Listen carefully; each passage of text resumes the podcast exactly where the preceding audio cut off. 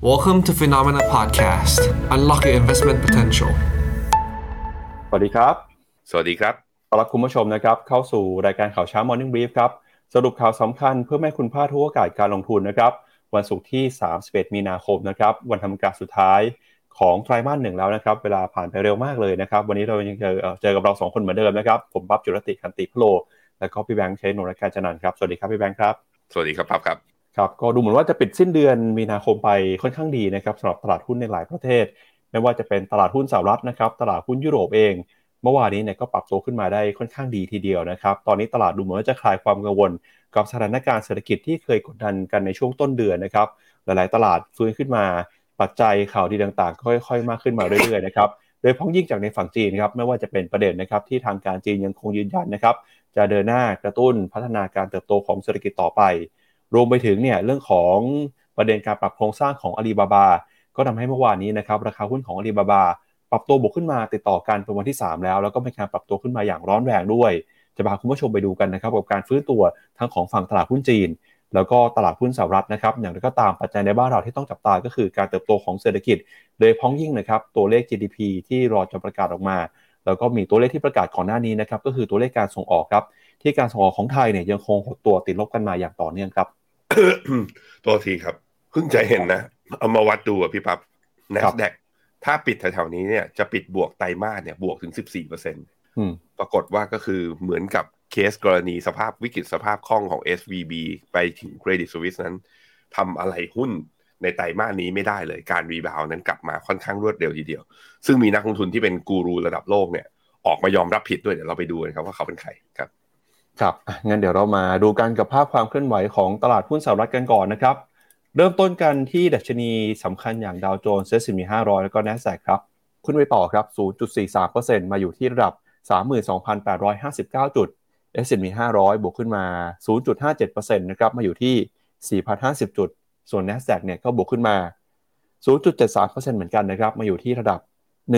12,013 จุดครับ บรรยากาศการซื้อขายโดยรวมของตลาดหุ้นสหรัฐช่วงนี้นะครับก็มีแรงหนุนสำคัญครับมาจากการผ่อนคลาย การคลายกังวลนะครับสถานการณ์ภาคการเงินที่เคยเข้ามากดดันตลาดในช่วงต้นเดือนนะครับตอนนี้เราก็จะเห็นว่าหุ้นในกลุ่มธนาคารพาณิชย์หุ้นในกลุ่มเทคเนี่ยค่อยๆ ฟื้นตัวขึ้นมาได้แล้วนะครับแล้วก็เมื่อวานนี้มีการเปิดเผยตัวเลขนะครับผู้ขอรับสวัสดิการว่างงานในรอบสัปดาห์ด้วยครับที่ตัวเลขยังคงส่งสัญญาณเดินหน้า ปรับตัวเพิ่มขึ้นมานะครับปัจจัยต่างๆ เหล่านี้เนี่ยก็เป็นตัวที่ ตลาดคาดหวังนะครับว่าเฟดจะไม่รีบร้อนใช้นโยบายการเงินเข้มงวดอีกต่อไป จะค่อยๆชะลอนะครับการขึ้นดอกเบี้ยแล้วก็รวมไปถึงการชะลอขึ้นดอกเบี้ยเนี่ยจะเป็นผลดีกับสินทรัพย์เสี่ยงในตลาดหุ้นสหรัฐด้วยครับพี่แบงค์อ่างั้นเดี๋ยวเรามาดูภาพนะครับความเคลื่อนไหวของออตัวเลขนะครับในสต็อกในฮีทแมปหรือว่าในแผนที่หุ้นหน่อยฮะว่าการปรับตัวเมื่อวานนี้เนี่ยนะครับมันนำมาโดยหุ้นในตัวไหนหุ้นในกลุ่มไหนบ้างนะครับ ก็จะเห็นว่าหุ้นในกลุ่มเทคโนโลยีนะครับไม่ว่าเป็น Microsoft หุ้นของ Meta หุ้นของ Amazon นะครับปรับตัวบวกขึ้นมาได้ Apple ก็บวกขึ้นมาประมาณ 1%เช่นกันนะครับหุ้นในกลุ่มพลังงานยังคงเดินหน้าปรับตัวบวกขึ้นมาอย่างต่อเนื่องหุ้นของ Tesla เมื่อวานนี้บวกขึ้นมาได้ 0.7%นะครับแล้วก็หุ้นในกลุ่มธนาคารพาณิชย์เนี่ยเมื่อวานนี้มีการย่อลงมานะครับแต่เป็นการปรับตัวลงมาอยู่ในกรอบแคบๆ ไม่ได้ปรับตัวลงมาแรงนะครับเหมือน 1-2 สัปดาห์ก่อนหน้าครับพี่แบงค์ครับพี่แบงค์เปิดไมค์แล้วพูดได้เลยนะครับปั๊บลองปรับเป็น performance quarter สิครับเป็นราย quarter แล้วลองเรียงครับให้คุณผู้ชมดูหน่อยว่าหุ้นกลุ่มเทคเป็นยังไงบ้าง ครับอะไปดูภาพราย 3 เดือนนะครับสามเดือนอืมที่ผ่านมาเป็นยังไงบ้างครับโอ้โห เขียวแสบตาเลยนะครับกับหุ้นเทคนะฮะ Microsoft เนี่ยบวกขึ้นมาถึง 19%ครับ Google บวกขึ้นมา 15% Meta ครับ เจ้าของแพลตฟอร์ม Facebook บวกขึ้นมาถึง 75%เลยครับ Apple บวกขึ้นมา 26% Nvidia นะครับบวก 91%เกือบจะเท่าตัวหนึ่งเลยนะครับ แล้วก็ Amazon 22% Tesla 62%หุ้นในกลุ่มแบงก์เนี่ยที่กลัวกันนะครับว่ามีข่าว เรื่องของสภาพคล่องเนี่ยปิดไตรมาสไปนะครับแม้ว่าจะมีลบเนี่ยแต่ก็ลบถือว่าไม่ได้ลบเยอะนะครับหุ้นแบงก์บางตัวบวกได้ซ้ำฮะที่บวกมาได้เนี่ยก็มี City Group นะครับบวกขึ้นมา2% American Express บวกขึ้นมา 11%หุ้นที่ปรับลงมาเนี่ยก็มี Wells Fargo ติดลบ9%นะครับเอ่อ Berkshire Hathaway แทบจะไม่ลบเลยฮะแล้วก็ JP Morgan ลบ3 Bank of America ลบ14นะครับแล้วก็ Tesla ครับบวก 62%ครับใน 3 เดือนที่ผ่านมาครับอะครับผมผมพาไปดูนี่ฮะกองทุนเมกะเทนนะ ก็คือกองทุนที่มี global brand ระดับโลก และ list อยู่ในตลาดหุ้นอเมริกา เปิดมาเมื่อสิ้นปีที่แล้วเนี่ย NAV 10 บาท ตอนนี้ 11.4 แล้วดูราคาตัว 3 เดือนที่ผ่านมาเนี่ยขึ้นมาเนี่ยฮะกำลังทำนิวไฮอยู่ด้วยนั้นใครที่แบบว่าเห็นแล้วนะ performance r y quarter หุ้นขนาดใหญ่เนี่ยสามารถที่จะหลบเลี่ยงความผันผวนในช่วงวิกฤตการเงินได้ ถึงแม้ว่าจะกระจายแล้วไม่ได้มีหุ้นเทคอย่างเดียวนะ มี JP Morgan หรือ Visa Mastercard ในพอร์ต แต่พอกระจายความเสี่ยงดีๆ แล้วเนี่ยคือ NAV ที่เราเห็น เพราะนั้นก็หลายคนคือถ้าอยากซื้อหุ้นขนาดใหญ่ แต่ไม่รู้ไม่อยากซื้อเป็นรายตัว ก็แนะนำนะกองนี้เมกะเทนนะครับอะไปดูตัวกราฟลายดัชนีกันหน่อยฮะ S&P 500 นะครับ ดีดขึ้นมาเนี่ยตอนนี้ยืนเหนือเส้นค่าเฉลี่ยทุกเส้น ได้ buy signal จาก MACD RSI ยกเหนือ 50 ทุกอย่างชัดว่าหุ้นอเมริกาน่าจะไปต่อ เช่นเดียวกับ NASDAQ นะบวกขึ้นมาตอนนี้เนี่ย มีไฮเดิมอยู่ที่ 12,260 ก็คือมีอีกประมาณ 250 จุดที่สามารถบวกได้ 250 จุดเพื่อขึ้นไปชนต้านเดิมนั้น ก็คือบวกแถวๆอีกประมาณสัก 1.8 1.9%อยู่แถวนี้ ถ้าทะลุขึ้นไปได้ก็แปลว่ากลับไปเป็นขาขึ้นใหม่อีกรอบหนึ่งนะครับ การบวกขึ้นมารอบนี้ถ้าในเชิงสัญญาณทางเทคนิคตัวที่ผมคิดว่ามีความสำคัญ แล้วก็ทำให้ตลาดกลับมาริสออนได้ก็คือตัวนี้VIX index นะลงมาต่ำกว่า 20 จุดเนี่ยสวันทำการติดต่อกัน แล้วก็ตัวนี้ฮะ dollar index เห็นไหมระยะสั้นนี่กลับมาอยู่ในโซนของการอ่อนค่า การอ่อนค่าของดอลลาร์ก็เปิดโอกาสให้ risky asset นั้นขยับเพิ่มขึ้นมาด้วยเช่นเดียวกันนะครับ bond yield สองปีของสหรัฐขยับขึ้นมาอยู่ที่ประมาณ 4.1 ในขณะที่ตัว bond yield 10ปีอยู่ที่ประมาณ 3.56 ตลาดก็ยังสะท้อนนะครับว่าเฟดจะขึ้นดอกเบี้ยได้อีก แต่ได้ไม่เยอะ มันก็เลยเป็นสาเหตุหนึ่งครับที่ทำให้หุ้น growth หรือว่าหุ้น tech เนี่ย performance ในราย quarter เนี่ยบวกระดับ double digit กันทั้งหมดเลยนะครับ ไปดูต่อนะครับกับความเคลื่อนไหวของตลาดหุ้นยุโรปบ้างครับ เมื่อวานนี้ตลาดหุ้นยุโรปก็ปรับตัวบวกขึ้นมาได้ค่อนข้างดีทีเดียวนะครับดัชนี DAX ของเยอรมนีครับบวกขึ้นมา 1.26% FTSE ร้อยอังกฤษบวกขึ้นมา 0.7% CAC 40ฝรั่งเศสบวกขึ้นมาได้ 1% Euro Stoxx 50 นะครับบวกขึ้นมา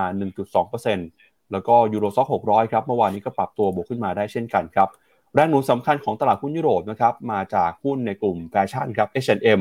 เมื่อวานนี้ราคาหุ้นของ H&M บวกขึ้นไปถึง 16%เลยครับหลังจากที่มีการเปิดเผยตัวเลขผลประกอบการไตรมาสล่าสุดออกมานะครับไตรมาสที่1ครับถือว่าดีกว่าคาดครับยอดขายในร้าน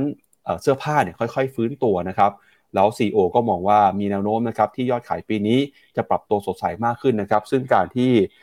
สินค้าที่เป็นสินค้าเสื้อผ้าแฟชั่นเนี่ยราคายอดขายปรับตัวขึ้นมาแบบนี้ก็เป็นตัวสะท้อนนะครับว่า ความเชื่อมั่นของผู้บริโภคยังคงเติบโตขึ้นมาแข็งแกร่ง แม้ว่าจะมีปัญหาเงินเฟ้อนะครับปัญหาความไม่แน่นอนทางเศรษฐกิจก็ตามครับ Euro Stoxx หกร้อยนั้น buy signal เกิดจาก MACD เมื่อวันพุธที่ผ่านมา RSI ก็เหนือ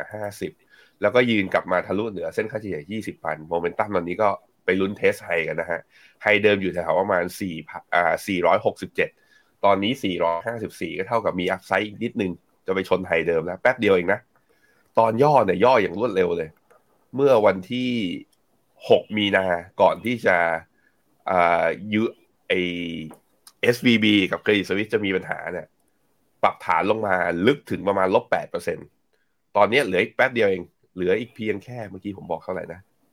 เหลือเพียงแค่สองจุดสี่เปอร์เซ็นจะกลับไปที่ high เดิม ยุโรปนี่ถือว่าเด้งได้เร็วมากๆนะครับ ไปดูตัวฟุตซี่ร้อยของอังกฤษเนี่ย ก็จะเห็นว่าได้บายสัญญาณด้วยเช่นเดียวกัน เส้นค่าเฉลี่ย200 วัน ที่หลุดลงมานั้นก็เป็นแค่ fall signal นะ สุดท้ายก็สามารถเด้งกลับมาได้ เช่นเดียวกับ DAX ของเยอรมันครับ เหลืออีกเพียงไม่ถึงร้อยจุดนะ ก็จะสามารถกลับมาทดสอบไฮเดิมได้อีกครั้งหนึ่งโอ้โหยุโรปแข็งแกร่งจริงๆนะครับในแง่ของดัชนี แต่ในแง่ของสัญญาณว่าจะ follow buy หรือว่าจะซื้อสะสมได้ไหมผม ส่วนตัวผมยังถ้าในเมื่อเราพลาดมาแล้วนะ แล้วเราก็กังวลกันมาก่อนหน้านี้แล้วก็ไม่เอาดีกว่าไปหาที่อื่นดีกว่านะครับ มาดูต่อนะครับ ความเคลื่อนไหวของตลาดหุ้นเอเชียในช่วงเช้าวันนี้บ้างครับ เปิดมาแล้วนะครับกับตลาดหุ้นญี่ปุ่นครับดัชนีนิกกี้225 วันนี้ตอบรับค่อนข้างดีครับบวกขึ้นมาได้ 1.05%เลยนะครับ แล้วก็ตลาดหุ้นของออสเตรเลีย นิวซีแลนด์นะครับวันนี้ก็ปรับตัวบวกขึ้นมาเช่นกันนะครับออสเตรเลียบวกขึ้นมา 0.7%ครับหุ้นจีนนะครับเมื่อวานนี้เห็นสัญญาณการปรับตัวบวกขึ้นมาได้นะครับชนะ F50 บวกขึ้นมาได้ถึง 1.2%เซี่ยงไฮ้ Composite นะครับเซินเจิ้นก็ปรับตัวบวกขึ้นมา ฮั่งเส็งฮ่องกงบวกขึ้นมา 0.5%นะครับแรงหนุนสำคัญมาจากหุ้นในกลุ่มเทคโนโลยีครับหลังจากที่อาลีบาบานะครับประกาศปรับโครงสร้างไปก็เข้ามาช่วยหนุนนำ sentiment การลงทุนในหุ้นกลุ่ม tech ของจีนเนี่ยเกือบทั้งอุตสาหกรรมเลยนะครับไต้หวันครับเปิดมาบวกขึ้นมา 0.5%หุ้นไทยเมื่อวานนี้ย่อลงไปนะครับติดลบไป 5 จุดครับ 1,605 จุด จริง ๆ เมื่อวานนี้เนี่ยถ้าหากว่าไปดูหุ้นรายตัวนะครับถ้าหากไม่รวมเดลต้าเนี่ยก็ถือว่าหุ้นไทยอาจจะติดติดลบไปต่ำกว่า 1,600 จุดเป็นที่เรียบร้อยแล้วนะครับ มีเดลต้าเข้ามาช่วยดันดัชนีไว้นะครับคอสปีเกาหลีใต้ครับบวกขึ้นมา 0.9%เช้านี้นะครับ แล้วก็หุ้นของอินเดีย หุ้นของเวียดนามครับ ก็ยังบวกขึ้นมาได้ต่อนะครับ ในวันทำการที่ผ่านมาครับ ดูเกาหลีใต้นะ ประมาทไม่ได้ เกาหลีใต้ที่ 2,500 นะตัว KOSPI Index เนี่ยเป็นแนวต้านสำคัญที่ไม่เคยผ่านมาเลยนะตั้งแต่เดือนพฤศจิกาปีที่แล้ว ค่อยๆ ขยับขึ้นมาเรื่อยๆ แล้ว ตอนนี้ก็เนี่ย เหลือเพียงแค่นิดเดียวมาลุ้นกันฮะ ถ้าผ่านขึ้นไปได้ ผมคิดว่าใครเล่น short term trading นะ แต่ว่าเกาหลีใต้ถ้าวิ่งขึ้นมามันต้อง global export อะไรพวกนี้ global consumption ต้องกลับมาด้วย ก็งงๆ นิดนึงนะ ว่ามัน rebound ขึ้นมารอบนี้เอาข่าวอะไรมา แต่ว่า sentiment มันมาก็ผมดูตามสัญญาณทางเทคนิคนะฮะนี่คืออีกครับบวกขึ้นมาหนึ่งเปอร์เซ็นก็จะขึ้นไปทดสอบดูว่าฟิโบนัชชีหกสิบตรงนี้เท่าไหร่นะฟิโบนัชชีเจ็ดสิบแปดจุดหกแถวแถวสองหมื่นแปดพันสี่ร้อยเอามาทดสอบ น่าจะขึ้นมาทดสอบอีกครั้งหนึ่ง แล้วมาดูกันว่าผ่านไหมนะครับ ตัวฮั่งเส็งครับ ค่อยๆ ขยับขึ้นมา ตอนนี้ผมชอบฮั่งเส็งแล้วก็ชอบจีน ถ้าถามว่าตอนนี้ซื้ออะไรได้นะ ก็ใน MEVT call ของ Finnomena เราเลือกกอง K China แต่ใครอยากไปสายซิ่งนะ MSCI China แนะนำตัวนี้ KraneShares CSI China Internet นี่ upside จากวันนี้นะไอ upside จากเมื่อวานนี้ถึงแม้บวกมาแล้ว 1.8%เอาแค่ไปถึงไฮเดิมเมื่อตอนสิ้นเดือนมกราเนี่ยบวก 13%มีโอกาสมีลุ้นนะฮะในขณะที่ตัว NASDAQ Golden Dragon China นะ ตรงนี้เมื่อวานนี้บวกขึ้นมา 2.4%แต่ว่ามีอัพไซด์นะถ้าไปถึงไฮเดิมก็บวกอีกประมาณ 13%เพราะฉะนั้นก็มามาลุ้นกัน ถ้าไปแบบว่า MSCI China ใช้ K ขีด China ของบลจกสิกร ถ้าแบบอยากมาสายเทคเลยผมแนะนำ B cap C tech ของบลจ B cap นะครับ ไปดูต่อฮะหุ้นไทยจะยังไงต่อ หุ้นไทยเนี่ยย่อลงมาตรงนี้ก็อยู่แถวๆประมาณครึ่งทางของคลื่นขาลงที่มีมาตั้งแต่ต้นปี ดูจากโมเมนตัมแล้วกับตลาดเอเชียที่เขียวทั้งหมด หุ้นไทยน่าจะย่อแค่วันเดียวนะ วันนี้มาลุ้นกันว่าจะทดสอบเส้นค่าเฉลี่ย 200 วันที่ 1,618 แล้วจะสามารถผ่านได้หรือเปล่า ผมคิดว่ามีโอกาสผ่านนะครับไหนๆก็มาวันนี้เราไปดูค่าเงินกันหน่อย ค่าเงินยูโรเทียบกับดอลลาร์แข็งต่อนะ ตอนนี้ 1.09 แล้วขยับขึ้นมาเรื่อยๆ ในขณะที่ค่าเงินปอนด์ก็แข็งขึ้นมาด้วยครับ 1.2 1.24 ไปดูค่าเงินสกุลอื่นๆมาเทียบกับเงินบาทนะครับ ดอลลาร์เทียบกับบาทอยู่ที่ 34.12 ดอลลาร์กับยูโรตอนนี้ 37.25 ดอลลาร์ไม่ใช่ยูโรกับบาท 37.25 ปอนด์กับบาทอยู่ที่ 42.3 ก็ค่อยๆ กลับมาแข็งค่าค่อนข้างชัดเจน ส่วนเยนกับบาทเนี่ยเอออยู่ดี ขึ้นไปทดสอบที่ 26 มานะพี่ปับ๊บเมื่อวันอังคารที่ผ่านมา แล้วก็ล่วงลงมาครับ ตอนนี้อยู่ที่ 25.42 ก็คือค่าเงินเยนเหมือนจะกลับมาอ่อนค่า เมื่อเทียบกับค่าเงินบาทนิดหนึ่งนะครับ ครับ ไปดูต่อที่ราคาสินค้าโภคภัณฑ์กันหน่อยครับ ราคาทองคำนะครับกำลังจะขึ้นไปทดสอบ1เอ่อ2,000 ดอลลาร์กันอีกครั้งหนึ่งแล้วนะครับหลังจากที่ตอนนี้นะครับตลาดเองก็มองทองคำนะครับเป็นสินทรัพย์ที่มีความน่าสนใจมากขึ้น เมื่อคืนที่ผ่านมานะครับ ค่าเงินดอลลาร์มีการอ่อนค่าไป ตลาดเฝ้ารอนะครับ ตัวเลข PCE ครับ หรือว่าตัวเลขเงินเฟอ้อของผู้บริโภคที่จะมีการเปิดเผยมานะครับ ในค่ำคืนนี้ด้วยฮะ ราคาทองคำช่วงนี้เนี่ยก็เห็นการแข่งมาไหลขึ้นมาอย่างร้อนแรงนะครับ ขึ้นไปทดสอบระดับ 2,000 ดอลลาร์ได้ในเดือนนี้นะครับ เดี๋ยวมาดูกันว่าปิดสิ้นไตรมาสแล้วเนี่ย ทองคำจะปรับตัวบวกขึ้นมาได้ร้อนแรงแค่ไหนนะครับ ส่วนที่ทางของราคาน้ำมันครับ ล่าสุดราคาน้ำมันดิบ WTI ครับ ซื้อขายกันอยู่ที่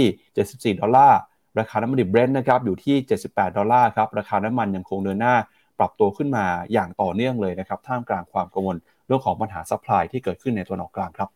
ผมผมไปดูราคาทองให้ดู wave ใหญ่ๆหน่อยนี่ wave ใหญ่ๆเนี่ยรอบนี้นะที่ทำ low ลงแถวๆประมาณพันหกร้อยถ้วน เมื่อตอนไตรมาสสามแล้วก็ดีดขึ้นมาสองพัน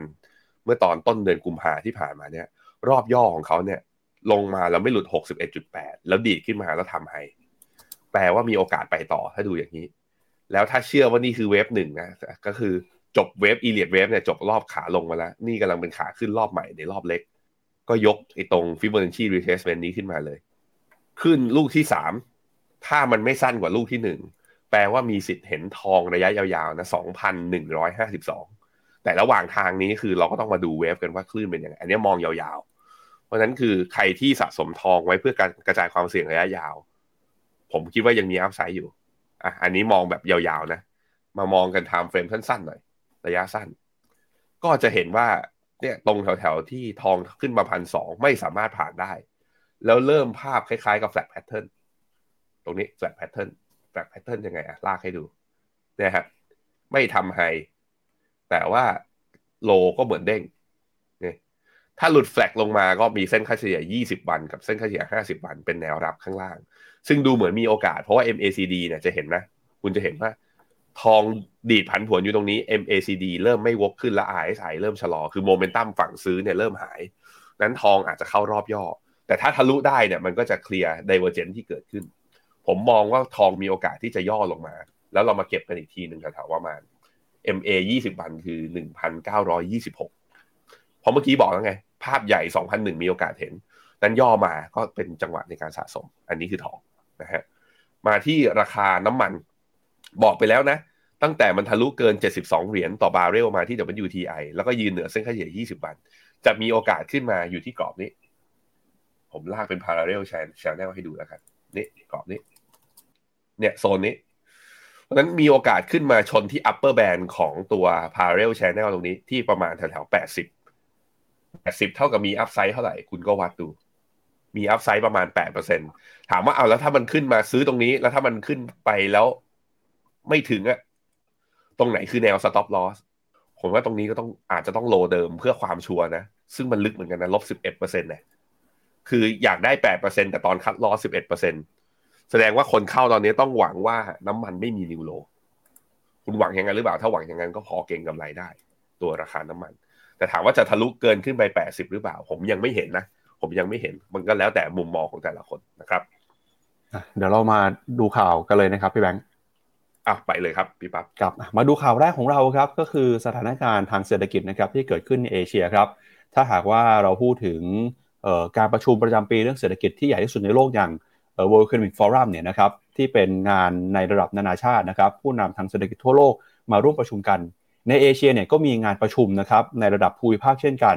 ก็คืองานโปอ่าวฟอรัมนะครับที่จีนเองเป็นเจ้าภาพครับเป็นการจัดงานขึ้นมาเพื่อเชิญนะครับผู้นำทางเศรษฐกิจ แล้วก็ทั้งภาครัฐทั้งภาคเอกชนเนี่ยมาร่วมประชุมกัน เพื่อหารือนะครับพูดคุยกันเรื่องของการเติบโตนโยบายของภูมิภาคเอเชียนะครับซึ่งสัปดาห์ที่ผ่านมาก็มีการจัดงานโปอ่าวฟอรัมที่จีนอยู่นะครับในงานนี้ครับมีการออกมาพูดถึงนโยบายการเติบโตทางเศรษฐกิจนะครับแล้วก็ความร่วมมือกันในภูมิภาคด้วย เมื่อวานนี้นะครับนายกรัฐมนตรีของจีน คนใหม่คุณหลีเฉียงครับ ออกมาระบุนะครับว่า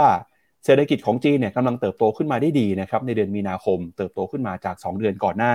และจีนเองก็กำลังจะเพิ่มนะครับดีมานกระตุ้นเศรษฐกิจในประเทศ เพื่อทำให้เศรษฐกิจสามารถเติบโตได้ดีขึ้นครับคุณหลีเฉียงยืนยันนะครับว่าไม่ว่าสถานการณ์โลกจะเปลี่ยนแปลงไปอย่างไร จีนจะยังคงทุ่มเทครับเพื่อการปฏิรูปทางเศรษฐกิจในวงกว้าง นอกจากนี้นะครับก็ยังบอกด้วยว่า หากพิจารณาจากสถานการณ์ในเดือนมีนาคม เศรษฐกิจจีนดีขึ้นกว่าในเดือนมกราคม และเดือนกุมภาพันธ์ที่ผ่านมาครับ โดยเฉพาะอย่างยิ่งจากดัชนีชีวัดต่างๆ ที่มีความสำคัญทางเศรษฐกิจ ไม่ว่าจะเป็นนะครับการบริโภคการลงทุนที่พัฒนาอย่างต่อเนื่อง ขณะที่การจ้างงานแล้วก็ราคาสินค้าต่างๆเนี่ยยังคงมีการปรับตัวขึ้นมาได้ดีครับ จีนจะยังคงยึดมั่นในหลักการความมั่นคงแสวงหาความก้าวหน้าไปพร้อมกับคงไว้ซึ่งเสถียรภาพ ส่งเสริมแล้วก็เพิ่มแนวโน้มนะครับการฟื้นตัวของเศรษฐกิจ ตลอดจนสนับสนุนการปรับปรุงประสิทธิภาพของเศรษฐกิจโดยรวมอย่างต่อเนื่องครับ นอกจากนี้นะครับผู้นำของจีนยังระบุด้วยว่า ความวุ่นวายและความขัดแย้งจะต้องไม่เกิดขึ้นในเอเชีย ไม่เช่นนั้นนะครับอนาคตของเอเชียเนี่ยจะมืดมนครับคุณหลี่เฉียงนะครับได้มีการเสนอนะครับหลักการเพื่อสันติภาพและความมั่นคงนะครับ โดยจีนเนี่ยบอกว่าปีนี้ตั้งเป้าจะเติบโตเศรษฐกิจนะครับอยู่ที่ประมาณ 5%ครับซึ่งนักวิเคราะห์ก็มองว่า ปีนี้จีนอาจจะไม่ทะเยอทะยานเหมือนก่อนหน้านี้นะครับ เพราะว่าถือเป็นการตั้งเป้าทางเศรษฐกิจที่ต่ำกว่าที่หลายคนคาดการเอาไว้นะครับ ส่วนเรื่องของความมั่นคงครับคุณหลี่เฉียงบอกว่าเอเชียเนี่ยไม่ควรจะขัดแย้งกันนะครับ เพราะฉะนั้นเนี่ยอนาคตจะมืดมนหรือว่าอนาคตจะดับวูบนะครับ คุณหลี่เฉียงระบุว่า จีนจะทำลงตนเป็นเสมือน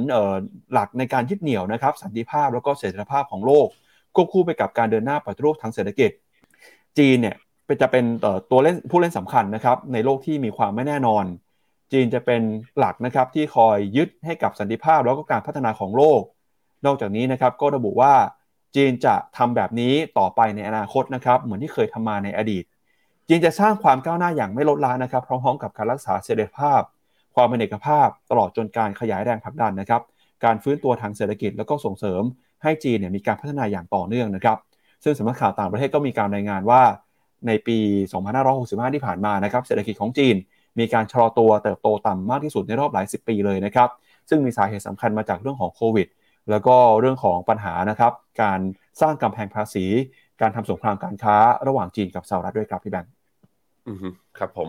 อะมาดูกราฟหุ้นจีนนะย้ำอีกครั้งหนึ่งอย่าง CSI 300 เนี่ย เมื่อวานนี้บวกมา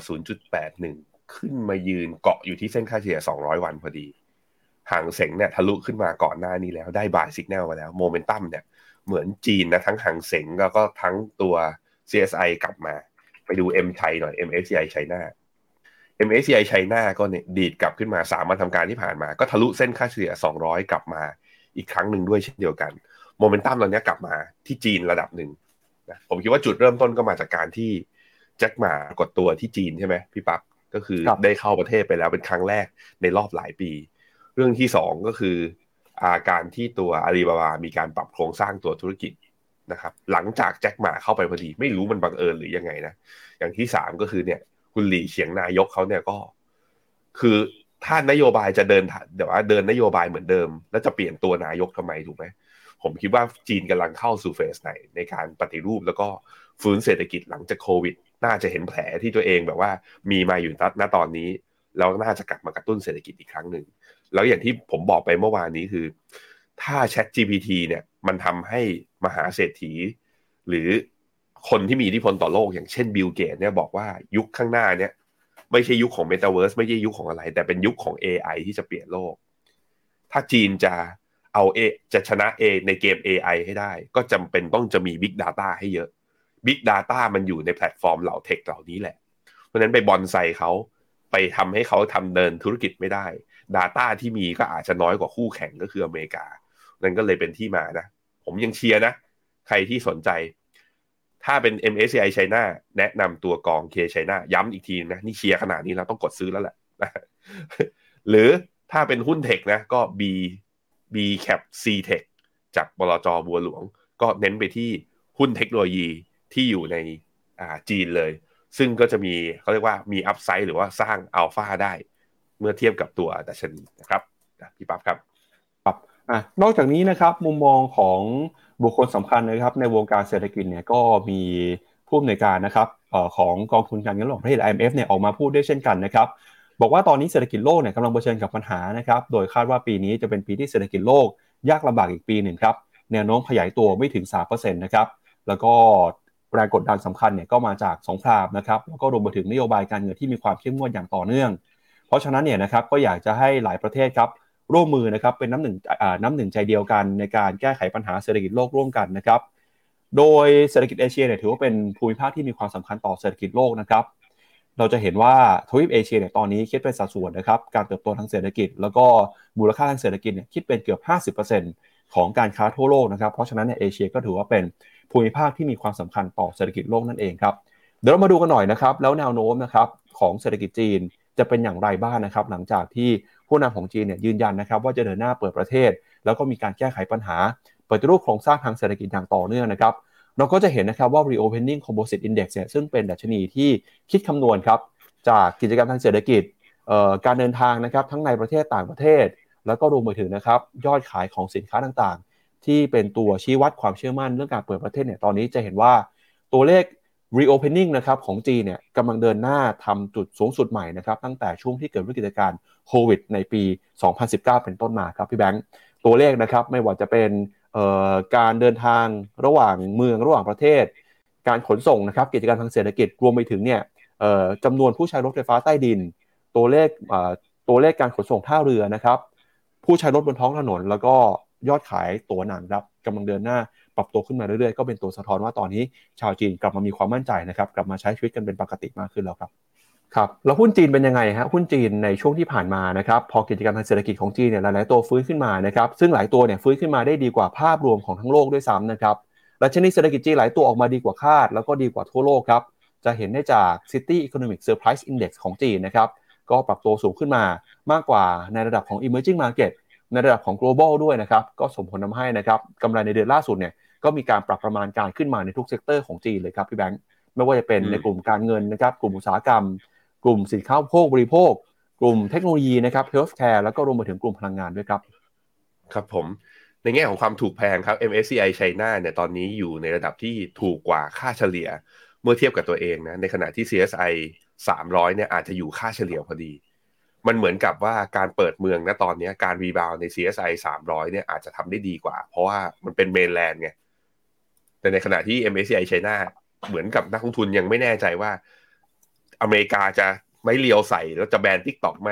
จีนจะทำอะไรเพิ่มหรือเปล่า มันจึงทำให้การ rebound นั้นน้อยกว่า แต่ถ้าดูจากทิศทางแล้วผมคิดว่า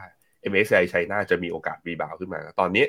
เมื่อเทียบเป็นตัว forward PE เทียบกับหุ้นโลกเนี่ย MSCI China เมื่อเทียบกับหุ้นโลกนะตอนนี้อยู่แถวๆมาสักลบ 0.5 standard deviation ก็ยังถือว่าถูกอยู่นะครับวันนี้ในแง่ภาพระยะยาวครับก็คือ จากการที่มีการประชุมที่ปรึกษาทางการเมืองแห่งชาตินะ CPPCC ก็เรารู้แล้วผลสรุปก็คือคุณสีจิ้นผิงเป็นประธานาธิบดีสมัยที่สามหลี่เฉียงเนี่ยขึ้นมาเป็นนายกแทนคุณหลี่เค่อเฉียงนะครับเป็นก็เป็นนายกคนใหม่ครั้งแรกในรอบสิบปีนะก็คือเข้าอีราใหม่ชัดเจน เหมือนจะใหม่แต่ก็ประธานาธิบดียังคนเดิมนะโดยมีเป้าหมายทางเศรษฐกิจนะ GDP ขอเติบโตเฉลี่ยระยะยาว 5%เงินเฟ้อต่ำสามขอสร้างงานใหม่ ปีละนะอยู่ที่ 2 ล้านตำแหน่ง ผลิตสินค้าเกษตรให้ได้มากกว่า 50 ล้านตัน แล้วก็มุ่งเรื่องคุณภาพในการเติบโตมากกว่าปริมาณในการเติบโตไอ้ข้อสุดท้ายเนี่ยนักวิชาการนักเศรษฐศาสตร์ทางฝั่งวอลสตรีทนะเขาบอกว่าเป็นข้ออ้างหรือเปล่า เพราะ GDP มันโอกาสที่จะโตมากกว่านี้ ในขณะที่อยู่ในยุคสงครามเย็นยุคใหม่เนี่ยมันทำไม่ได้อยู่แล้ว ก็เลยอ้างว่าบอกว่าเติบโตด้วยคุณภาพ แต่ผมคิดว่ามันก็นั่นแหละมัน คุณภาพมันสำคัญกว่าปริมาณไงนะชั่วโมงนี้ในวันที่เศรษฐกิจโลกมันไม่แน่นอนนะครับ ครับแล้วก็แน่นอนนะครับว่าตอนนี้เนี่ยข่าวดีในจีนเติบโตเดินหน้าประกาศออกมาอย่างต่อเนื่องเลยนะครับหนึ่งบริษัทนะครับที่เป็น Talk of the Town แล้วก็เป็นบริษัทสำคัญในสัปดาห์นี้ทำให้เซนิเมนต์ของตลาดเปลี่ยนไปเนี่ยก็คืออาลีบาบาครับหุ้นของอาลีบาบานะครับเดินหน้าปรับตัวบวกขึ้นมาได้ติดต่อกัน 3 วันทำการแล้วครับ หลังจากที่มีข่าวนะครับออกมาประกาศปรับโครงสร้างครั้งใหญ่ โดยจะแบ่งธุรกิจออกเป็น 6 กลุ่มนะครับแล้วก็แต่ละกลุ่มเนี่ยจะมีฝ่ายบริหารเป็นของตัวเอง จะสามารถทำการระดมทุนด้วยนะครับหรือว่าทำ IPO ได้เข้ามาระดมทุนในตลาดหลักทรัพย์ได้นะครับอาลีบาบาก็บอกว่าการปรับโครงสร้างนี้เนี่ยมีเป้าหมายเพื่อเป็นการเพิ่มมูลค่าหุ้น แล้วก็เพิ่มความสามารถในการแข่งขันของตลาดนะครับนักวิเคราะห์ก็ประเมินว่าการปรับโครงสร้างครั้งนี้ครับจะเป็นการส่งสัญญาณว่ารัฐบาลจีนได้เริ่มผ่อนคลายมาตรการเข้มงวด ที่มีการบังคับใช้ต่อหุ้นในกลุ่มเทคโนโลยี หลังจากมีคำสั่งให้แอนกรุ๊ปนะครับซึ่งเป็นฟินเทคยักษ์ใหญ่ในเครือรีบาบา ระงับการระดมทุนไปที่ในช่วงของ 2 ปีที่ผ่านมาครับ ซึ่งตอนนั้นเนี่ยการทำ IPO ของ Ant Group นะครับมีมูลค่าคาดว่าจะสูงถึงกว่า 37,000 ล้านดอลลาร์เลยทีเดียวนะครับ Morgan Stanley ก็ออกมาระบุนะครับ บอกว่าราคาหุ้นของอาลีบาบาเนี่ยมีโอกาสปรับตัวขึ้นไปต่อในอีก 2 เดือนข้างหน้านะครับ โดยได้แรงหนุนสำคัญมาจากการปรับโครงสร้างครั้งใหญ่ แล้วก็บอกด้วยนะครับว่าตอนนี้เนี่ยได้มีการปรับอันดับมุมมองความน่าสนใจของหุ้นอาลีบาบาขึ้นมาเป็น overweight นะครับแล้วก็ปรับราคาหุ้นเนี่ยสู่เป้าหมาย 150 ดอลลาร์สหรัฐต่อหุ้นนะครับ นอกจากนี้นะครับนักวิเคราะห์ของ Morgan Stanley ก็บอกว่าหุ้นอาลีบาบาครับจะมีความน่าสนใจในระดับที่ดึงดูดนักลงทุนได้ เนื่องจากได้ประโยชน์จากการเปิดประเทศของจีน ซึ่งทำให้การบริโภคฟื้นตัวนะครับแล้วก็อาลีบาบาเนี่ยก็ถือว่าเป็นตัวชี้วัดนะครับความมั่นใจในภาคเทคโนโลยีของจีนด้วย แล้วก็ล่าสุดนะครับธุรกิจที่เตรียมจะแตกออกมาระดมทุนนะครับในตลาดหลักทรัพย์ของฮ่องกงเนี่ยก็คือธุรกิจโลจิสติกส์ที่ชื่อว่าCainiao นะครับ Cainiao Network Technology ครับถือว่าเป็นขาโลจิสติกส์สำคัญของอาลีบาบานะครับเป็นคนที่ทำหน้าที่ในการขนส่งสินค้าเครือข่ายนะครับในจีนแล้วก็ในต่างประเทศด้วย Cainiao เขาเนี่ยนะครับถูกประเมินมูลค่านะครับว่าจะมีมูลค่าถ้าหากว่าเข้ามาทำ IPO อยู่ที่ประมาณ 20,000 ล้านดอลลาร์นะครับแต่อย่างไรก็ตามเนี่ยตัวเลขที่ชัดเจนยังไม่นิ่งนะครับซึ่งการประเมินแบบนี้เนี่ยก็จะส่งผลทำให้อาลีบาบานะครับมีโอกาสระดมทุน ผ่านบริษัทลูกนะครับในการเข้ามาจดทะเบียนเนี่ยรวมๆกันอาจจะมีมูลค่าสูงถึงกว่า 250,000 ล้านเหรียญสหรัฐเลยทีเดียวนะครับ ซึ่งก็ถือว่าเป็นข่าวที่ช่วยหนุนนำทำให้ราคาหุ้นของอาลีบาบา ปรับตัวบวกขึ้นมาได้นะครับในรอบ 3 วันทำการที่ผ่านมาครับแล้วก็ไม่ได้มีแค่รีบาบาอย่างเดียวนะครับ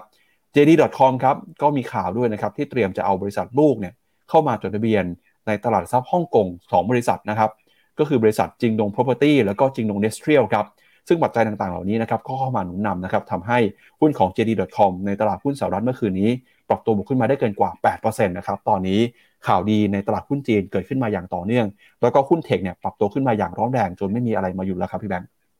พาไปนี่ดีกว่า ถามว่าเคชัยนาไปลงทุนอะไรเคชัยนาไปลงทุน เห็น NAV ของเขาแล้วจะตกใจนะเฮ้ยทำไมมันแค่หกบาทเอง ก็คือมันล่วงลงมาจากตอนโควิดนั่นแหละ นี่ ถ้าดูแม็กนะ นี่ก็ไหลยาวลงมาตลอดเลยคือเขามีปัญหาเรื่องก็ตอนที่ตั้งแต่เดือนกุมภาพันธ์ปี 2021 ที่โดนทางการจีนไอ้ทางการอเมริกา แล้วก็จีนเองนะเล่นงานบอลไซก็ทำให้ตลาดขาลงมาตลอด แต่ว่าถ้าดูเป็นมูลค่าทรัพย์สินสุทธิก็จะเห็นว่ากองเคชัยนาเนี่ยมีการสะสมระยะยาวเพิ่มมากขึ้นต่อเนื่องคือนักลงทุนยังมีความหวังต่อตลาดหุ้นจีนอยู่นะฮะตอนนี้ถ้าเอาแค่ high เดิมนะ ของเมื่อวันที่ 21 มกราคม 7 บาท ตอนนี้ NAV ของตัว K-CHINA อยู่ที่ 6.08 ก็มีมี upside อีกประมาณบาทหนึ่งอะ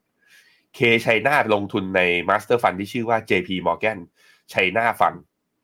เป็นสกุลดอลลาร์ top 10 Holding มี Tencent Alibaba Meituan China Construction Bank China Petroleum and Chemical มีผิงอัน มี ICBC Bank China Mobile China Merchant Bank แล้วก็ China Resource Beer Holding อันนี้คือตาม fund fact ของเมื่อเดือนกุมภาที่ผ่านมา ก็จะเห็นว่ามันมีทั้งหุ้น tech ที่อยู่ในอเมริกานะ พวกเนี่ยอาลีบาบา Tencent เนี่ยอยู่ในพอร์ต แล้วก็มีหุ้นแบงค์หุ้นกลุ่มเครื่องดื่มเนี่ยอยู่ข้างในพอร์ตด้วยอะอันนี้ก็เอามาให้ดูกัน อีกรอบหนึ่ง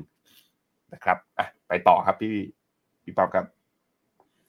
อย่าลืมเปิดไมค์ครับพี่ปั๊บไปดูกันต่อกับราคาหุ้นของอาลีบาบาว่าเป็นยังไงบ้างนะครับ จากราคาที่เคยขึ้นไปทำจุดสูงสุดนะครับในปี 2020 ครับ ตอนที่สถานการณ์โควิดกำลังรุนแรงเนี่ยนะครับหุ้นในกลุ่มเทคของจีหลายตัวก็มีการปรับตัวขึ้นมานะครับ จนราคาขึ้นไปทะลุกว่า 300 ดอลลาร์ต่อหุ้นนะครับ ตอนนั้นเนี่ยรัฐบาลจีนครับเริ่มเข้ามากำกับดูแลนะครับ หลังจากที่คุณแจ็คมาออกมาวิพากษ์วิจารณ์นะครับ เรื่องของการทำหน้าที่การกำกับดูแลของทางการจีนทำให้ราคาหุ้นเนี่ยปรับตัวลงมานะครับจาก 300 ลงมาทำจุดต่ำสุดนะครับอยู่ที่ประมาณ 80 ดอลลาร์ต่อหุ้นครับ มูลค่าหายไปเนี่ยเกินครึ่งหนึ่งเลยนะครับ 70-80%เลยทีเดียวครับ แล้วก็หลังจากที่รัฐบาลจีนค่อยๆ ส่งสัญญาณผ่อนคลายนะครับ เรื่องของมาตรการการเข้าไปควบคุมกับกับดูแลเนี่ยหุ้นของอาลีบาบาค่อยๆ ยืนฟื้นตัวขึ้นมาได้บ้าง ประกอบกับนะครับช่วงสัปดาห์ที่ผ่านมามีข่าวดี คุณแจ็คหมากลับมาปรากฏตัวเป็นครั้งแรกหลังจากที่ออกไปนอกประเทศเป็นเวลากว่า 1 ปีนะครับ มีข่าวเรื่องของอาลีบาบาเนี่ยเตรียมจะปรับโครงสร้างครั้งใหญ่ ราคาหุ้นก็เลยปรับตัวบวกขึ้นมาได้ ค่อนข้างจะสดใสร้อนแรงทีเดียวนะครับ แล้วถ้าถามว่า 6 บริษัทเนี่ยที่จีนที่อาลีบาบานะครับเตรียมจะแตกธุรกิจออกมา มาระดมทุนในตลาดหลักทรัพย์นะครับเราก็จะเห็นว่าหลักๆเนี่ยยังคงเป็นธุรกิจอีคอมเมิร์ซครับที่มีสัดส่วนในรายได้ของอาลีบาบาประมาณ 67%ธุรกิจ cloud นะครับคือธุรกิจที่รองลงมาครับมีสัดส่วนรายได้อยู่ที่ประมาณ 8.9%แล้วก็ธุรกิจอีคอมเมิร์ซในต่างประเทศนะครับ 7.7%ธุรกิจโลจิสติกส์อย่าง Cainiao ที่เราบอกไปเนี่ย มีสัดส่วนอยู่ที่ประมาณ 6.4%ของรายได้อาลีบาบา แล้วก็มี local consumer services นะครับ 5.7% media entertainment 3.5%ครับ โดยเราจะเห็นนะครับว่าธุรกิจที่มีการเติบโตได้อย่างร้อนแรง ในปีที่ผ่านมาก็คือธุรกิจโลจิสติกส์ครับพี่แบงค์ ปีที่แล้วเนี่ยรายได้นะครับเติบโตขึ้นมาถึง 22%ส่วนธุรกิจที่ขาดทุนมากที่สุดก็คือธุรกิจอินโนเวชันนะครับ เกี่ยวข้องกับการวิจัยพัฒนาเทคโนโลยีของจีนนะครับนวัตกรรมของจีนเนี่ยติดลบไป 30%ครับ ครับ อะไปดูต่อนะครับ แล้วแนวโน้มนะครับ ราคาหุ้นตามมุมมองของนักวิเคราะห์จากบูมเบิร์กเขาประเมินมูลค่าของหุ้นยังไงบ้างครับ ครับผมก็อันนี้คือ PE แบนนะก็จะเห็นว่าตัวราคาหุ้นนะอยู่ที่แบนล่างอยู่ที่ PE สิบห้าจุดหกเท่าสิบห้าจุดหกเท่าเมื่อเทียบกับค่าเฉลี่ยระยะยาวแล้วก็คือค่าเฉลี่ยห้าปีย้อนหลังอยู่ที่สามสิบสามสิบห้าก็แปลว่าถูกกว่านะ มีแบรนด์ลากอยู่แถวๆมาสักสิบสี่เท่า ก็อยู่ในโซนถูก ถ้าเคยขึ้นไปเทรดที่จุดสูงสุดจริงๆอะเคยเทรดที่ PE เกือบเกือบห้าสิบเท่าทีเดียว เอาแค่นี้แหละ เรื่องดิสคาวเรื่องนี้มานะ ถ้าโกรธของเขาคือยอดขายยังเติบโตได้กำไรยังเติบโตได้ เราไม่มีเรื่องทางการเข้ามาแทรกแซงเนี่ย ผมคิดว่า ขอแค่กำไรเติบโตเท่าเดิม ตลาดก็น่าจะให้ PE เพิ่มขึ้น ไม่น่าจะอยู่แถวๆบริเวณนี้ ขอแค่ PE ขึ้นมาแถวๆสมมติสิบเก้าจุดสองนะ ก็คือเส้นสีเหลืองอะหรือว่าประมาณ 20 เท่าแค่นี้ก็อัพไซด์มหาศาลแล้วพี่ปั๊บแค่นี้อัพไซด์ก็มีเกิน 10%ขึ้นไปนะครับครับก็นอกจากหุ้นเทคโนโลยีในจีแล้วนะครับพาคุณผู้ชมไปดูกันกับอีกหนึ่งบริษัทนะครับก็เป็นบริษัทธนาคารยักษ์ใหญ่นะครับของเอเชียตะวันออกเฉียงใต้ ก็คือ d b s Group ครับเมื่อวานนี้เนี่ยมีข่าวนะครับคือช่วงนี้เนี่ยเวลาที่หุ้นในกลุ่มธนาคารพาณิชย์นะครับมีอะไรที่เป็นอุปสรรคติดขัดในการใช้งานเนี่ย ตลาดก็จะไม่ค่อยแน่ใจครับแล้วก็จะมีแรงเทขายหุ้นออกมาก่อนนะครับเมื่อวานนี้ราคาหุ้นของ d b s ปรับตัวลงไปมากกว่า 1%เลยนะครับหลังจากที่ระบบธนาคารออนไลน์ล่มฮะแล้วก็ล่มเนี่ยล่มนานถึง 10 ชั่วโมงเลยทีเดียวนะครับก็เรื่องปัญหาระบบแบงก์ล่มนี่เป็นกันทั้งโลกเลยนะครับเมื่อวานนี้ราคาหุ้นของ d b s Group ครับซึ่งเป็นธนาคารใบใหญ่ที่สุดในเอเชียตะวันออกเฉียงใต้ แล้วก็มีสำนักงานใหญ่ในสิงคโปร์นะครับปรับตัวลงไปมากกว่า 1.4%หลังจากที่มีการรายงานว่า ระบบดิจิตอลของธนาคารล่มเป็นเวลานานถึง 10 ชั่วโมงครับ โดยธนาคารกลางของสิงคโปร์ก็ออกมาระบุนะครับว่าปัญหาระบบล่มครั้งนี้เนี่ยถือว่าเป็นเหตุการณ์ที่ไม่สามารถยอมรับได้ครับ แล้วก็การดำเนินงานของ DBS นะครับไม่เป็นไปตามความคาดหวังด้วย ธนาคารกลางของสิงคโปร์ก็แนะนำให้ DBS นะครับดำเนินการตรวจสอบอย่างละเอียด เพื่อหาสาเหตุที่แท้จริงของปัญหา แล้วก็ขอให้ยื่นผลการตรวจสอบกับธนาคารกลางสิงคโปร์โดยเร็ว นอกจากนี้นะครับธนาคารกลางก็จะเข้ามารวบรวมข้อเท็จจริงทั้งหมด ก่อนที่จะพิจารณาใช้มาตรการต่างๆ ในระดับต่อไปครับ สำนักข่าว CNBC รายงานนะครับว่าระบบธนาคารของ DBS เนี่ยล่มมาตั้งแต่ตอน8นาฬิกา30 นาทีครับของวันพุธนะครับจนถึงเวลา 5 โมงเย็นเลยครับ โดยผู้ใช้งานเนี่ยไม่สามารถเข้าไปใช้บริการระบบธนาคารออนไลน์ ไม่สามารถทำการซื้อขายนะครับผ่านโบรกเกอร์ของธนาคารได้ หลังจากเกิดเหตุการณ์ครั้งนี้นะครับก็มีแรงเทขายหุ้นของ DBS ออกมา แล้วก็ต้องพยายามนะครับดึงความเชื่อมั่นของลูกค้ากลับมาด้วย โดย DBS ออกมาเปิดเผยนะครับบอกว่าตอนนี้ นาคารยังคงมีเสถียรภาพอยู่นะครับเงินฝากของลูกค้ายังคงปลอดภัย แล้วก็ธนาคารยังคงยืนยันนะครับ ว่าจะรักษาสถานะที่มีมาตรฐานสูงเอาไว้ แล้วก็ให้ความสำคัญสูงสุดนะครับต่อการแก้ไขปัญหาครับ อันนี้ก็กลายเป็นว่าจากปัญหาเอ่ออินเทอร์เน็ต ระบบออนไลน์ล่มเนี่ยนะครับคนก็กังวลว่าเอ๊ะจะมีปัญหาเรื่องสภาพคล่องอะไรหรือเปล่า แต่สุดท้ายแล้วเนี่ยก็ไม่ได้มีปัญหาเอ่อเรื่องเกี่ยวกับสภาพคล่องแต่อย่างใดนะครับ เป็นปัญหาทางเทคนิค แค่ระบบล่มไม่สามารถเข้าไปถอนเงินได้เฉยๆครับพี่แบงค์อ่าฮะครับผม ผมหาราคาตัว DVS ใน Trading View ไม่เจอ แต่อันนี้คือตัว Index ตัว Straight Time ที่เป็น Index หลักของสิงคโปร์นะ อันนี้ย้อนหลังให้ดูไกลๆเลยปั๊บตั้งแต่ปี 19 93 เป็นต้นมา จริงๆ นับตั้งแต่ปี 2010 เป็นต้นมา จะเห็นว่าหุ้นสิงคโปร์ไม่ไปไหนเลยนะ ไซด์เวย์อยู่ในกรอบอย่างเงี้ยไฮเดิมที่ทำไว้ตอนก่อนวิกฤตซับพรามเนี่ยยังไม่เคยยังไม่พ้นไปเลยนะ ถือว่าเป็นตลาดหลักทรัพย์ที่หนึ่งที่ยังค่อนข้าง underperform ถามว่าแล้วหนึ่งปีที่ผ่านมานี่เป็นยังไง ตอนที่เนื่องจากว่าเขาเป็น Southeast Asia Financial Hub ก็คือเป็น hub ทางด้านสถาบันการเงิน ปรากฏว่าไอ้เรื่อง SVB เรื่อง Credit Suisse เนี่ยก็มีปัญหาทำให้เขาก็มีแรงเทขาย เพราะว่าหุ้นสถาบันการเงินเนี่ยก็ weight อยู่ใน index เขาเยอะ แต่ตอน rebound ก็ rebound ใช้ได้เลยเป็น V shape ด้วยเช่นเดียวกันนะครับอะให้ดูประมาณนี้ครับพี่ปั๊บครับก็เอ่อหุ้นของ DBS นะครับ เดี๋ยวผม ลองดูนะครับ ผมเข้าใจว่าหุ้นของเขาเนี่ย ตัวย่อน่าจะเป็นเอ่อ D05 เดี๋ยวลองพี่แบงค์ลองดูอีกครั้งหนึ่งนะครับ ว่าเจอหรือเปล่านะครับ D05.si ครับ ต้องเจดออทไหมครับ SI ด้วยเหรอไม่มีไม่มีดอท SI เจอแต่ D05 เนี่ย DBS อะลองไปดูใช่ไหมครับ น่าจะใช่ครับ แต่วันนี้เปิดมาลบประมาณ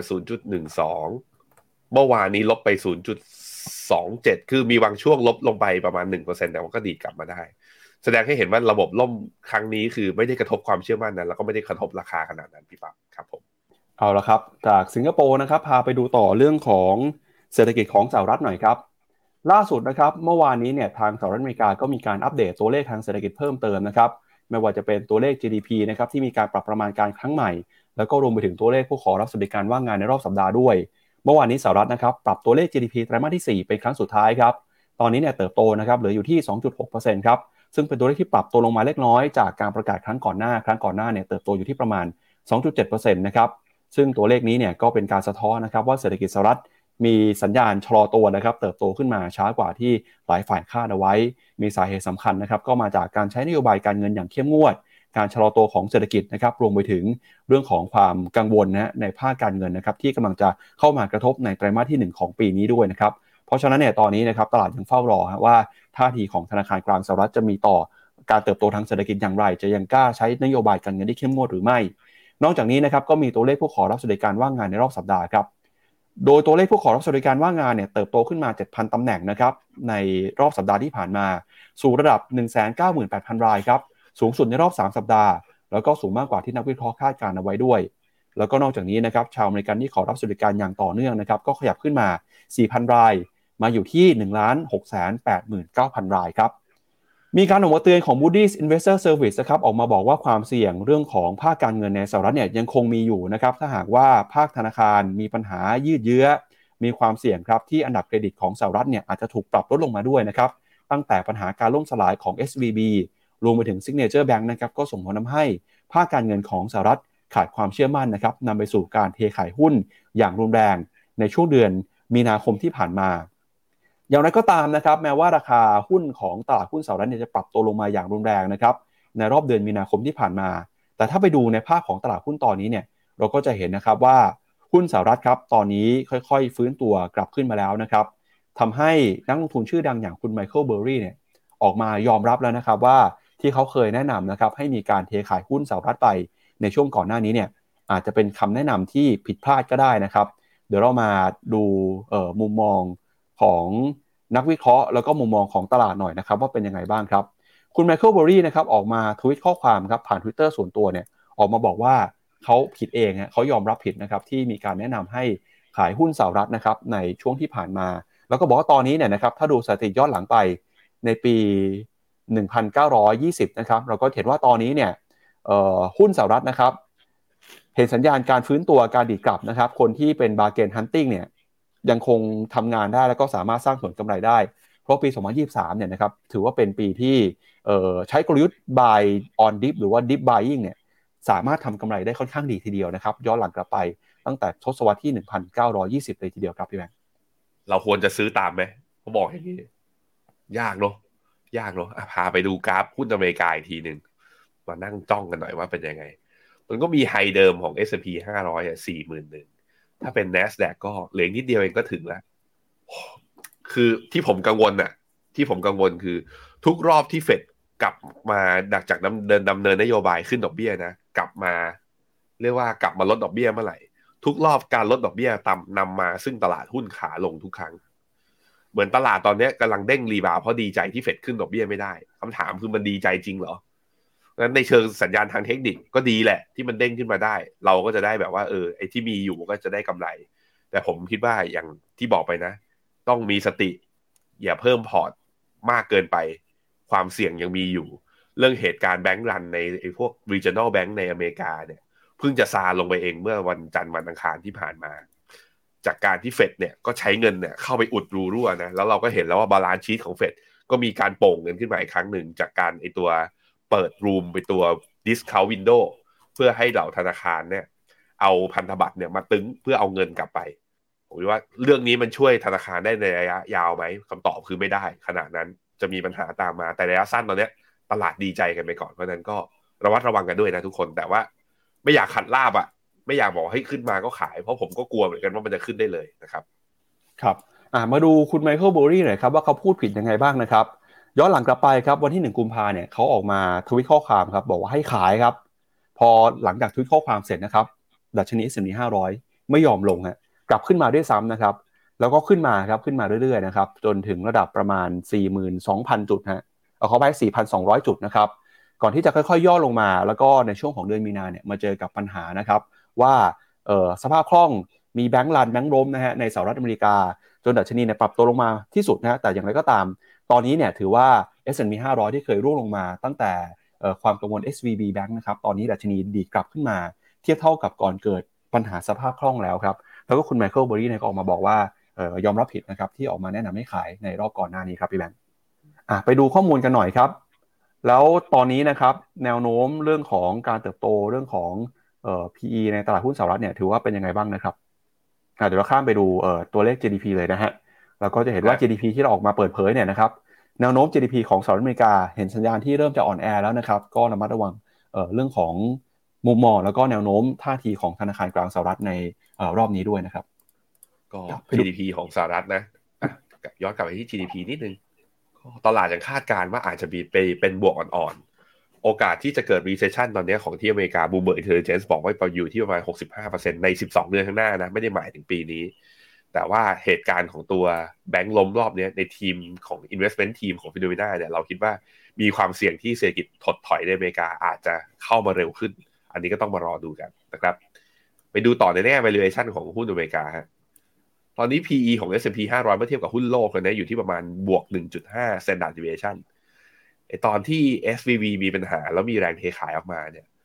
S&P 500 ย่อลงมานะ แต่ย่อลงมาแล้วก็ยังอยู่แถวๆประมาณบวกหนึ่ง standard deviation คือ ลงมาแล้วก็ลงมาไม่ถูกจริงสักทียังอยู่ในโซนที่แพงอยู่ เพราะนั้นใครที่ยังวิ่งไล่แล้วก็ลงลงทุนอยู่ในหุ้นอเมริกา สิ่งหนึ่งที่คุณต้องยอมรับก็คือว่า มูลค่าของเขายังแพงเมื่อเทียบกับที่อื่น แต่มันก็มีเหตุผลของความแพงไงความสามารถในการทำกำไรความสามารถในการคัดคอสของเขาเนี่ยในการเลิกออฟพนักงานแล้วรักษา อัตราผลกำไรสุทธิของเขาเขาทำได้ดีกว่าที่อื่น มันก็เลยเป็นที่มาที่ว่าตลาดยังให้ PE ที่สูงกว่านะครับตัว n a s d a q ครับก็ตอนนี้ PE เมื่อเทียบกับหุ้นโลกก็อยู่แถวๆว่ามาสักบวก 1.2 standard deviation ด้วยเช่นเดียวกัน ก็อยู่ในระดับที่ยังโซนแพงกว่านะครับอ่าอันนี้พี่ปั๊บให้ผมพูดใช่ไหมโอเคแหมเราก็เงียบรอครับก็จะเห็นว่าไอ้ US corporate profit margin ก็คือว่าอัตรากำไรนะสุทธิเนี่ย มันเริ่มแคบลงตั้งแต่แบบอ่าปลายปี 2022 แล้วเมื่อไหร่ที่มันมีการปรับตัวลงเนี่ยไอ้ตรงโซนสีแดงของในอดีต นับตั้งแต่ปี 1950 เป็นต้นมาคือ ช่วงที่เขาเรียกว่าเข้าสู่ recession ครั้งนี้จะเป็นเช่นนั้นหรือไม่ เพราะว่าตอนนี้เราเห็นแล้วว่ามีการปรับประมาณการกำไรของบริษัทจดทะเบียนในอเมริกาลง แต่ว่าผมคิดว่ารอบนี้พี่ปั๊บเฟดแอ t แทกปัญหาในการ provide สภาพคล่องให้ธนาไอ regional bank เร็ว อันนี้คือเรื่องที่หนึ่ง เรื่องที่สองคือเหล่าพวกบริษัทยักษ์ใหญ่เนี่ย มีการเลมีการเล y off แล้วก็มีการปลดคนงานออกไป ก่อนที่จะแบบว่า ก่อนที่ต้นทุนนั้นจะไปกระทบกับกำไร คือมีการฟอร์ซีปัญหาว่าเศรษฐกิจจะชะลอ มันเลยทำให้คือเหมือนกับว่ามีการเตรียมพร้อมมาอยู่แล้วก่อนหน้าส่วนหนึ่งหรือเปล่า มันก็เป็นมุมมองหนึ่งที่อาจจะหลีกเลี่ยงภาวะเศรษฐกิจถดถอยได้ ซึ่งก็ต้องรอดูกัน ก็จากเรื่องเศรษฐกิจนะครับ พาคุณผู้ชมไปดูกันต่อกับปัญหาในเรื่องการเมืองของสหรัฐหน่อยนะครับ ข่าวนี้เนี่ยเป็นข่าวที่เกี่ยวข้องกับอดีตประธานาธิบดีของสหรัฐโดนัลด์ทรัมป์ครับ ทำไมข่าวนี้ถึงสำคัญนะครับ ข่าวนี้เนี่ยจะเป็นตัวชี้วัดครับถึงอนาคตทางการเมืองของคุณโดนัลด์ทรัมป์ว่าในการเลือกตั้งนะครับที่กำลังจะเกิดขึ้นในครั้งถัดไปเนี่ยคุณโดนัลด์ทรัมป์ประกาศตัวมาชัดเจนนะครับว่าจะขอท้าชิงตำแหน่งอีกหนึ่งสมัยครับแต่นั้นก็ตามเนี่ยพอมีข่าวนี้เกิดขึ้นมาแล้วเนี่ยไม่แน่ใจนะครับว่าคุณโดนัลด์ทรัมป์จะยังคงได้รับเสียงสนับสนุน ให้ลงเดินหน้าแข่งนะครับชิงตำแหน่งเลือกตั้งประธานธิบดีในสมัยถัดไปหรือเปล่า เพราะว่าตอนนี้เนี่ยคุณโดนัลด์ทรัมป์นะครับกลายเป็นอดีตประธานาธิบดีสหรัฐคนแรกเลยครับ ที่ถูกดำเนินคดีอาญานะครับในข้อหาที่เกี่ยวข้องกับการปกปิดข้อมูล ในช่วงที่มีการเลือกตั้งปี 2016 ครับ ในปีนั้นคุณโดนัลด์ทรัมป์ก็ได้รับชัยชนะในการเลือกตั้งไป มีการออกมาเปิดเผยนะครับ คุณโดนัลด์ทรัมป์เนี่ยใช้เงินครับจำนวนหนึ่งในการติดสินบนแล้วก็ปิดปาก คนที่เขาเคยมีความสัมพันธ์ด้วยนะครับสำนักข่าวต่างประเทศรายงานครับว่าตอนนี้คุณโดนัลด์ทรัมป์ถูกตั้งข้อหา โดยคณะลูกขุนใหญ่ที่นิวยอร์กนะครับเนื่องจากข้อกล่าวหานี้ระบุว่าเขาจ่ายเงินให้กับอดีตดาราหนังนะครับ เพื่อให้เก็บความลับเรื่องความสัมพันธ์ โดยสำนักข่าวต่างประเทศออกมาระบุนะครับว่า เหตุการณ์นี้เนี่ยทำให้คุณทรัมป์ครับกลายเป็นอดีตประธานาธิบดีคนแรก ที่ถูกตั้งข้อหาที่เป็นคดีอาญานะครับ สื่อคาดว่าข่าวนี้จะสร้างแรงสั่นสะเทือนให้กับการเลือกตั้งประธานาธิบดีของสหรัฐในปีหน้า เนื่องจากโดนัลด์ทรัมป์นะครับกำลังจะเข้ามาลงชิงตำแหน่ง เป็นตัวแทนของพรรครีพับลิกัน ในคดีดังกล่าวครับทรัมป์ถูกกล่าวหาว่าจ่ายเงินให้กับอดีตดาราหนังนะครับเป็นจำนวนเงินมากกว่า 1 3 0 0 0 0 ดอลลาร์ เพื่อให้เธอปิดปากเกี่ยวกับความสัมพันธ์ของเขานะครับก่อนที่จะมีการเลือกตั้งในปี 2016 แต่ก็ตามเนี่ยในการเลือกตั้งครั้งนั้นคุณโดนัลด์ทรัมป์ก็ได้รับชัยชนะไปนะครับอดีตทนายความของทรัมป์ครับยอมรับสารภาพต่อศาลเมื่อ 5 ปีที่แล้วนะครับว่าเขาเป็นคนที่จ่ายเงิน 1 3 0 0 0 0 ดอลลาร์จริงอย่างไม่ถูกต้องนะครับและเขาเนี่ยก็ถูกตัดสินจำคุก 3 ปี อย่างไรก็ตามทรัมป์นะครับก็ออกมาโพสต์ข้อความในโซเชียลมีเดียของตัวเอง บอกว่าเขาอาจจะถูกจับกลุมตัวก็ได้นะครับโดยโพสต์ดังกล่าวเนี่ยเขาเรียกร้องให้ผู้สนับสนุนครับ ออกมาประท้วง แล้วก็ยึดประเทศของเรากลับคืนมาฮะซึ่งนอกจากจะประเด็นทางการเมืองแล้วนะครับ ก็อาจจะนำไปสู่การประท้วงด้วยถ้าหากว่ามีคนที่ออกมาเเชื่อคุณโดนัลด์ทรัมป์แล้วก็แสดงความไม่พอใจ ซึ่งเรื่องนี้เนี่ยนะครับก็จะกลายเป็นเรื่องของความมั่นคง แล้วก็เรื่องของเสถียรภาพทางการเมืองสหรัฐในการเลือกตั้งที่จะเกิดขึ้นใน 2 ปีข้างหน้าครับพี่แบงค์ครับผมซึ่งทำเขาเขียนบนสื่อไอตัวทรัมป์ของเขาเองนะวันที่ 18เนี่ย แล้วคาดว่าตัวเองจะถูกจับวันที่ 21 มีนา เรียกร้องให้มีผู้ประท้วงเนี่ยออกมา แต่ผมลองดูข่าวแล้วก็มีคนบ้าจี้กับแกไม่เยอะนะ บ้าจี้กับแกไม่เยอะ รอบนี้แกก็เรียกร้องอีกรอบหนึ่งอะพี่ปั๊บคิดว่ายังไง คุณผู้ชมคิดว่ายังไงดำเนินคดีขนาดนี้แล้ว คุณทำจะสามารถมาสมัครเป็นชิงตำแหน่งประธานาธิดีที่สหรัฐได้ไหม ในการในในการเลือกตั้งสมัยหน้า คุณคิดยังไงกันบ้าง สำหรับผมนะ ยากแล้วคือยากในแง่ที่ว่าถ้าในเชิงกฎหมายก็คงจะเป็นไปได้ยาก หรือว่าในแง่ของผู้สนับสนุนถ้าผมเป็นสสหรือว่าเป็นสมาชิกพรรครีพับลิกันเนี่ยผมผมก็คงลังเลที่จะโหวตแกนะว่าให้แกเข้ามาชิงอีกรอบหนึ่งเหมือนกัน แล้วคุณว่าเห็นยังไงกันบ้างลองพิมพ์เข้ามานะครับครับเรื่องนี้ก็น่าจะส่งผลนะครับ ต่ออนาคตการเลือกตั้งใน 2 ปีข้างหน้าด้วยนะครับ ก็ต้องมาดูกันว่าใครจะมาแข่งกับใครฮะ มีกระแสทั้งว่าคุณโจไบเดนนะครับอาจจะไม่ได้รับเสียงสนับสนุนให้ลงต่อในสมัยถัดไปแล้วด้วยนะครับพี่แบงค์แล้วก็ตอนนี้เออรีพับลิกันเนี่ยก็ยังไม่รู้ว่าใครจะมาลงแข่ง เพราะฉะนั้นเนี่ยนโยบายเศรษฐกิจนโยบายการเมืองของสหรัฐอีก 2 ปีข้างหน้านี่ถือว่าคาดเดาได้ยากพอสมควรเลยครับครับอะลองแสดงความคิดเห็นเข้ามานะครับชวนพี่แบงค์อ่านคอมเมนต์คุณผู้ชมหน่อยครับก่อนที่ไปดูข่าวเรื่องของตัวเลขการส่งออกในบ้านเรานะครับ ครับผม คุณกุ๊กไก่ถามว่านิเคอีกับ TOPIX กลุ่มไหนน่าลุ้นกว่ากัน นิเคอีมันตัว 225 ตัวแรก ใหญ่กว่า TOPIX มันคือดัชนีภาพใหญ่ ผมคิดว่าถ้าญี่ปุ่นจะรีบาวได้แล้วเร็วๆ แรงๆ นะ มันจะเป็นหุ้นบิ๊กแคปมากกว่า เพราะนั้นถ้าระยะสั้นผมเชียร์นิเคอีนะครับ คุณกูกาไก่เขาบอกว่า อยากให้มีช่วงสอนอ่านกราฟจากอะโอเค รับไว้นะฮะ คุณปานบอกว่า BC cap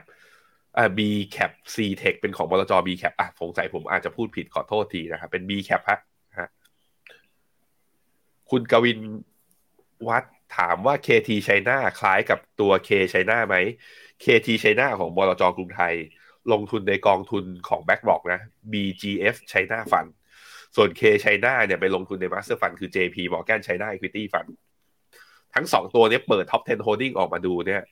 สามอันดับแรกเหมือนกันเลยคือ Tencent Alibaba เหมยถวนเหมือนกัน ต่างกันแค่ proportion แบบว่าต่างกันเป็นระดับเปอร์เซ็นต์ แต่ถ้าให้ไปดูเป็น past performance อะมาที่หน้าจอผมฮะ ย้อนหลังหนึ่งปีนะ ตัว K China สีเหลือง ตัว KT China สีฟ้า คุณสามารถมา compare ใน phenomena.com/fund ได้เนี่ยก็จะเห็นว่า K China performance ย้อนหลังหนึ่งปีดีกว่า year to date K China อาจจะแพ้นิดหนึ่งหกเดือนย้อนหลัง K China ชนะนะ บวกได้เจ็ดจุดสาม KT China บวกได้สามจุดหกก็คือระยะยาวเนี่ย K China ดูเหมือนกับจะ outperform กว่าเล็ก ๆ แต่ระยะสั้นคือถ้าเอาแค่สามเดือนที่ผ่านมาเหมือน KT China จะ perform ดีกว่าเล็ก ๆอะก็ไปเลือกกันตามสะดวก แต่ว่าอย่างที่บอกไปครับ Top 10 Holding หน้าตาคล้ายๆกันแสดงว่า ขึ้นอยู่กับวิธีการบริหารจัดการ คือการขายเข้าขายออกคือความเป็น activeของผู้จัดการกองทุนนะครับ ซื้อได้ทั้งคู่นะฮะมีคำถามไหนอีกไหม K China สามารถดูอินเด็กตัวไหน ถ้าใน Trading View ใช้ M ชัยนะครับ คุณกัญญารัตน์ก็บอกว่า SCB ออกกองทริกเกอร์หุ้น US มีความเห็นว่ายังไงบ้าง ต้องไปดูอัพไซด์ผมไม่แน่ใจเหมือนกันว่ากองที่เขาออกเนี่ยอัพไซด์เยอะขนาดไหน คือถ้ามันไกลเกินไปผมก็ไม่แน่ใจว่าจะขึ้นได้นะ ครับผมครับมาดูต่อกับเรื่องของตัวเลขการส่งออกในบ้านเราบ้างนะครับ เมื่อวานนี้กระทรวงพาณิชย์เปิดเผยตัวเลขการส่งออกในเดือนกุมภาพันธ์ครับปรากฏว่าการส่งออกนะครับยังคงหดตัวครับหดตัว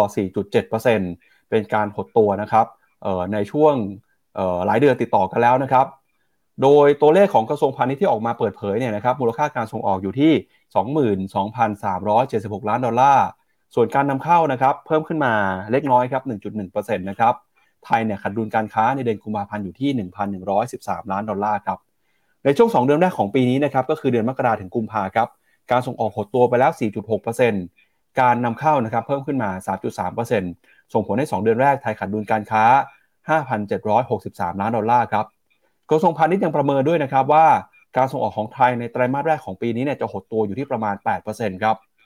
ซึ่งเป็นข้อมูลที่มีการหารือกับผู้ส่งออกนะครับ เนื่องจากประเทศผู้นำเข้ายังคงมีสต็อกสินค้าอยู่ในปริมาณที่สูงทำให้ชะลอการนำเข้าสินค้าจากไทย โดยการส่งออกยังคงมีโอกาสติดลบนะครับในช่วงไตรมาสที่ 2 ของปีนี้ด้วย แล้วก็คาดว่าตั้งแต่ครึ่งหลังของปีเนี่ยทิศทางการส่งออกถึงจะเริ่มฟื้นตัวขึ้นมาได้กระทรวงพาณิชย์นะครับก็คาดหวังการเติบโตการส่งออกของไทยในปีนี้อยู่ที่ประมาณ 1-2%นะครับโดยการส่งออกในเดือนกุมภาพันธ์เนี่ยหากแยกเป็นรายกลุ่มนะครับจะเห็นว่าสินค้าเกษตรครับมีมูลค่าการส่งออกเพิ่มขึ้นมา 1.5% ขยายตัวครั้งแรกในรอบ 5 เดือน สินค้าที่ขายได้ดีนะครับก็มีตั้งแต่ผลไม้นะครับ ทุเรียนสดลำไยไก่แช่แข็งข้าวนะครับแล้วก็มันสำปะหลังครับ สินค้าอุตสาหกรรมการเกษตรนะครับ ปรับตัวเพิ่มขึ้นมา 5.6%ขยายตัวครั้งแรกในรอบ 3 เดือนนะครับก็มีพวกไขมันน้ำมันพืช น้ำตาลทราย กลุ่มสินค้าอุตสาหกรรมครับเป็นสินค้าที่ปรับตัวลดลงมานะครับส่งออกติดลบไป 6%ครับติดต่อกัน 5 เดือนด้วยนะครับสินค้าที่ชะลอตัวลงไปเนี่ย ก็มีตั้งแต่พวกรถยนต์นะครับรถจักรยานยนต์หม้อแปลงไฟฟ้า ตลาดส่งออกของไทยนะครับที่ขยายตัวได้สูงที่สุด5อันดับแรกในเดือนกุมภาพันธ์อันดับที่ 1 เลยฮะก็คือซาอุดิอาระเบียนะครับเติบโตขึ้นมา 56%อันดับที่ 2 คือบรูไนครับเติบโต 43 45%ฮ่องกง